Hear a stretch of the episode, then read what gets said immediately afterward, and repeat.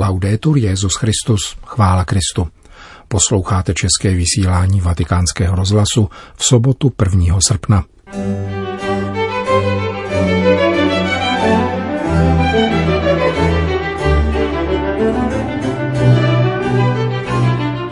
Svatý otec jmenoval svého nového osobního sekretáře.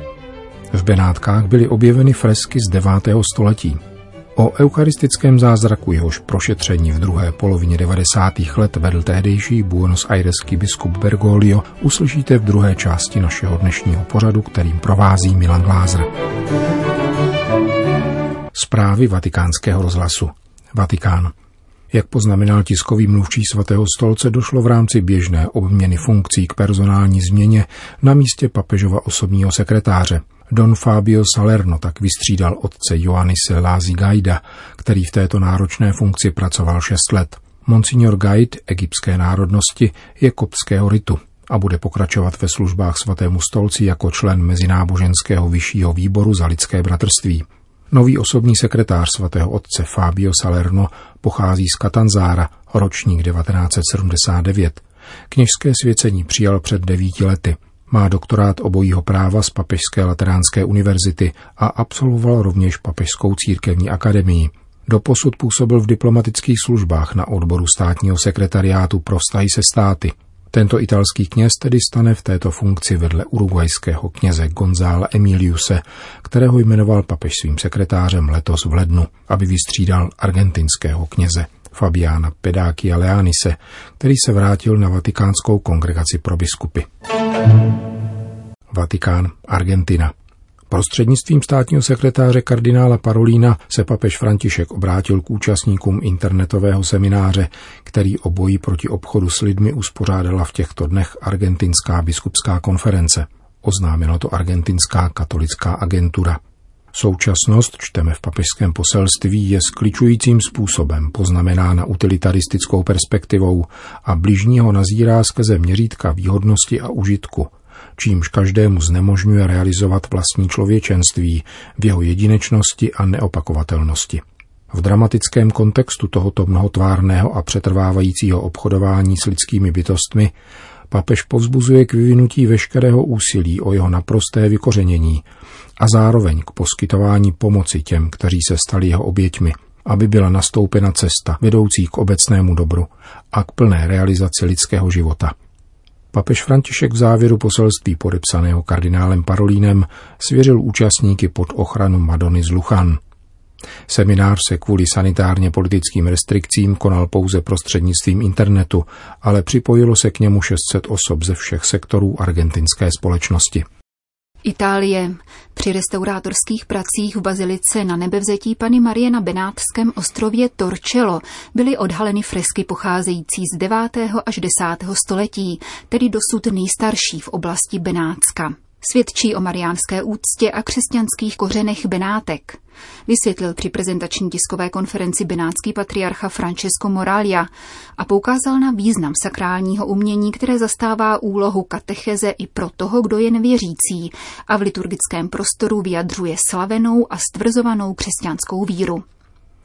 Ostrov Torcello je jedním z nejstarších a rovněž vysoce prosperujících sídel v Benátské laguně. Jeho hustě osídlené území dokonce tvořilo vlastní diecézi, pro kterou byla v roce 639 posvěcena nová katedrála. Tu o několik staletí později, od poloviny 11. do poloviny 12. století, vyzdobil impozantní mozaikový cyklus, jeden z nejdůležitějších v severní Itálii a srovnatelný s mozaikami v římské bazilice Santa Maria Maggiore. O to překvapivější byl nynější nález fresek soustředěný do dvou tematických okruhů. Jeden zobrazuje epizody ze života Pany Marie, druhý pak svatomartinskou legendu. Tento objev vede k nečekaným důsledkům, zejména upozorňuje na silné zakořenění mariánské úcty na benátském území. Důležitá je rovněž postava svatého Martina Stůr v rámci trojuhelníku, který propojuje Polsko, západní Francii a ostrov Torcello ve společném potvrzení kristologické víry a zápasu proti arianismu.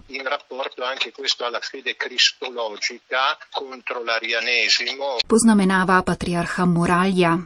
Původní výzdobu Benátské baziliky se nyní pokusí zrekonstruovat archeologové a epigrafikové z univerzity Ca' Foscari. Delegát Benátského patriarchátu pro kulturní památky otec Gian Matteo Caputo pro vatikánský rozhlas hovoří o novince, která dokládá postavení Benátek jako mostu mezi východem a západem. Fresky nebudou viditelné, protože jsou umístěny pod střechou baziliky. V každém případě budou bezpečně uchovány jako součást benátských dějin.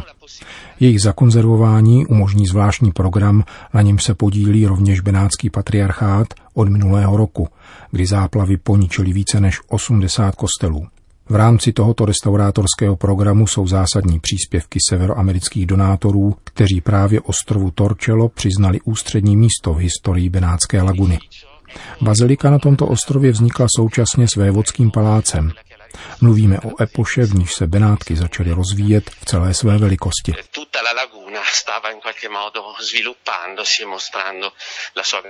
Uzavírá delegát Benátského patriarchátu pro kulturní dědictví.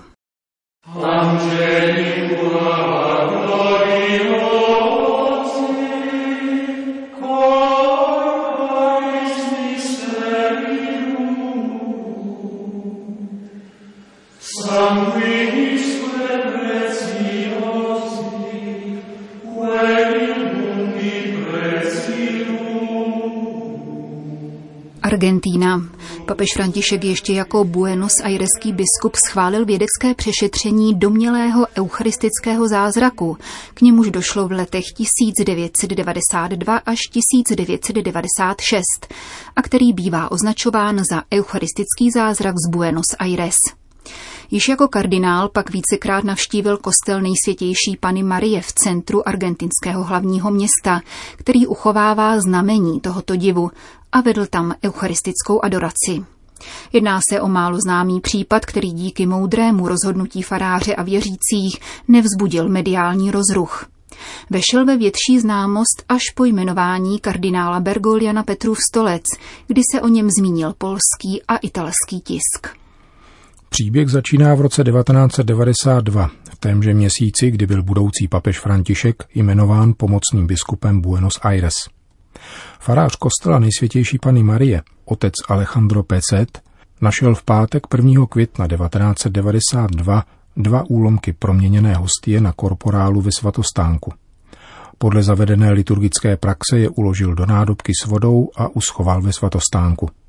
I po několika dnech se však partikule nerozpustily a v pátek 8. května nabili krvavě rudé barvy. V neděli 10.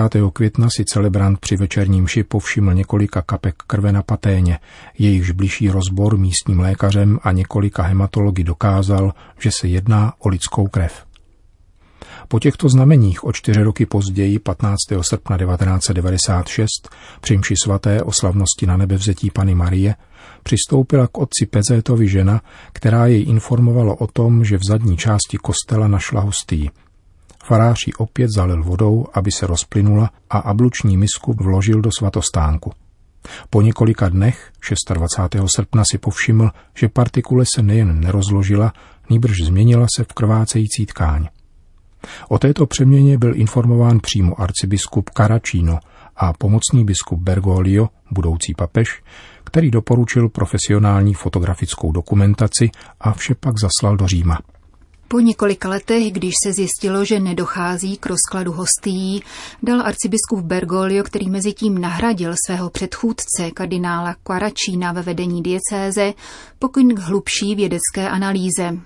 Vzorky byly odeslány do jedné laboratoře v Buenos Aires, která zjistila, že červené a bílé krvinky z předložené krve i tkáně pocházejí z lidského srdce. Laboratoř rovněž informovala o tom, že vzorek tkáně má vlastnosti dosud žijícího člověka s pulsujícími srdečními buňkami, patrnými při milionovém zvětšení. Není třeba dodávat, že zadavatelé odborné expertízy udržovali v tajnosti původ vzorků, aby nenarušili výsledný posudek.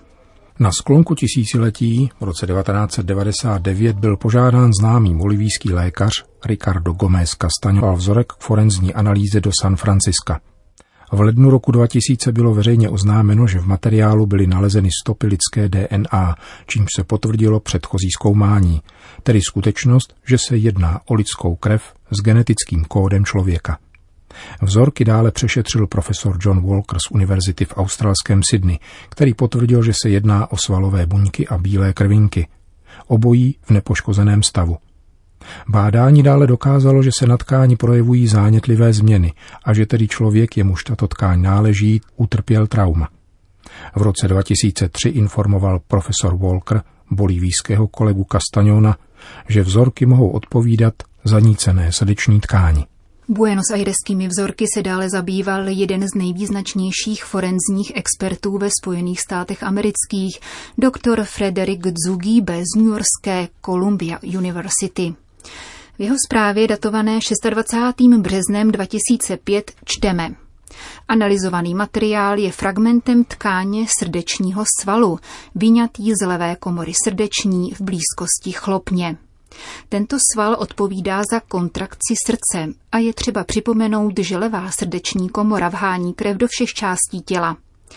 Tkáň zkoumaného srdečního svalu vykazuje zánět, což dokládá zvýšený počet bílých krvinek, který dosvědčuje, že v momentu odebrání vzorku bylo srdce živé, neboť bílé krvinky mimo žijící organismus umírají. Bílé krvinky navíc pronikly do svalové tkáně a tato skutečnost nasvědčuje tomu, že srdce utrpělo těžký stres. Jakoby na hrudník jeho majitele dopadaly tvrdé rány.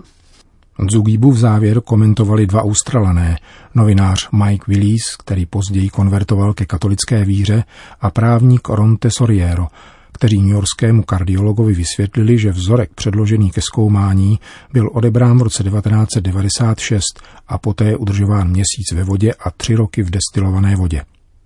Překvapení doktora Zugíba nadále vzrostlo, když se dozvěděl od svého bolivijského kolegy Castagnona, že onen fragment žijícího lidského srdce byl původně úlomkem posvěcené hostie. Jak je možné, že se částečka chleba změní v kousek lidského srdce – a jak je možné, že vzorek odňatý mrtvému muži, pokud nechceme věřit na zázrak, může mít povahu žijící tkáně i řadu let poté. Buňky analyzovaného vzorku se totiž pohybovaly. Bílé krvinky se rozpadají po 15 minutách. Jak je tudíž možné, že jsou pozorovatelné i v roce 2005, když byl vzorek odebrán téměř před deseti lety? Na všechny tyto otázky profesor Zugíbe odpověděl zcela jasně – jak a proč se posvěcená hostie může stát tělem a krví žijící lidské bytosti je tajemství, na které věda nemá vysvětlení a je mimo její kompetenci.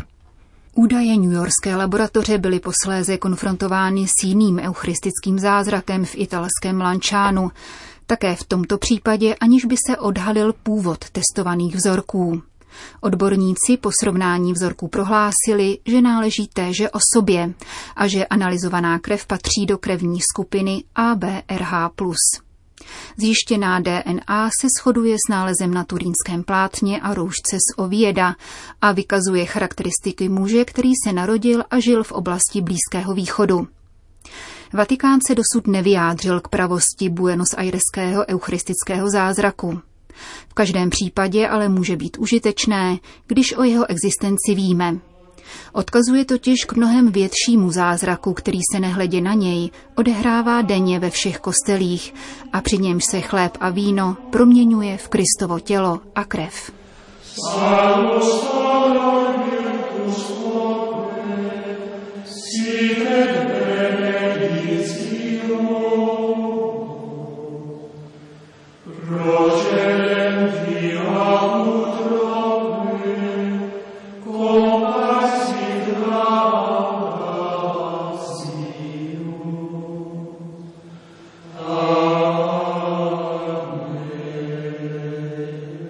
Končíme české vysílání vatikánského rozhlasu. Chvála Kristu. Laudetur Jezus Christus.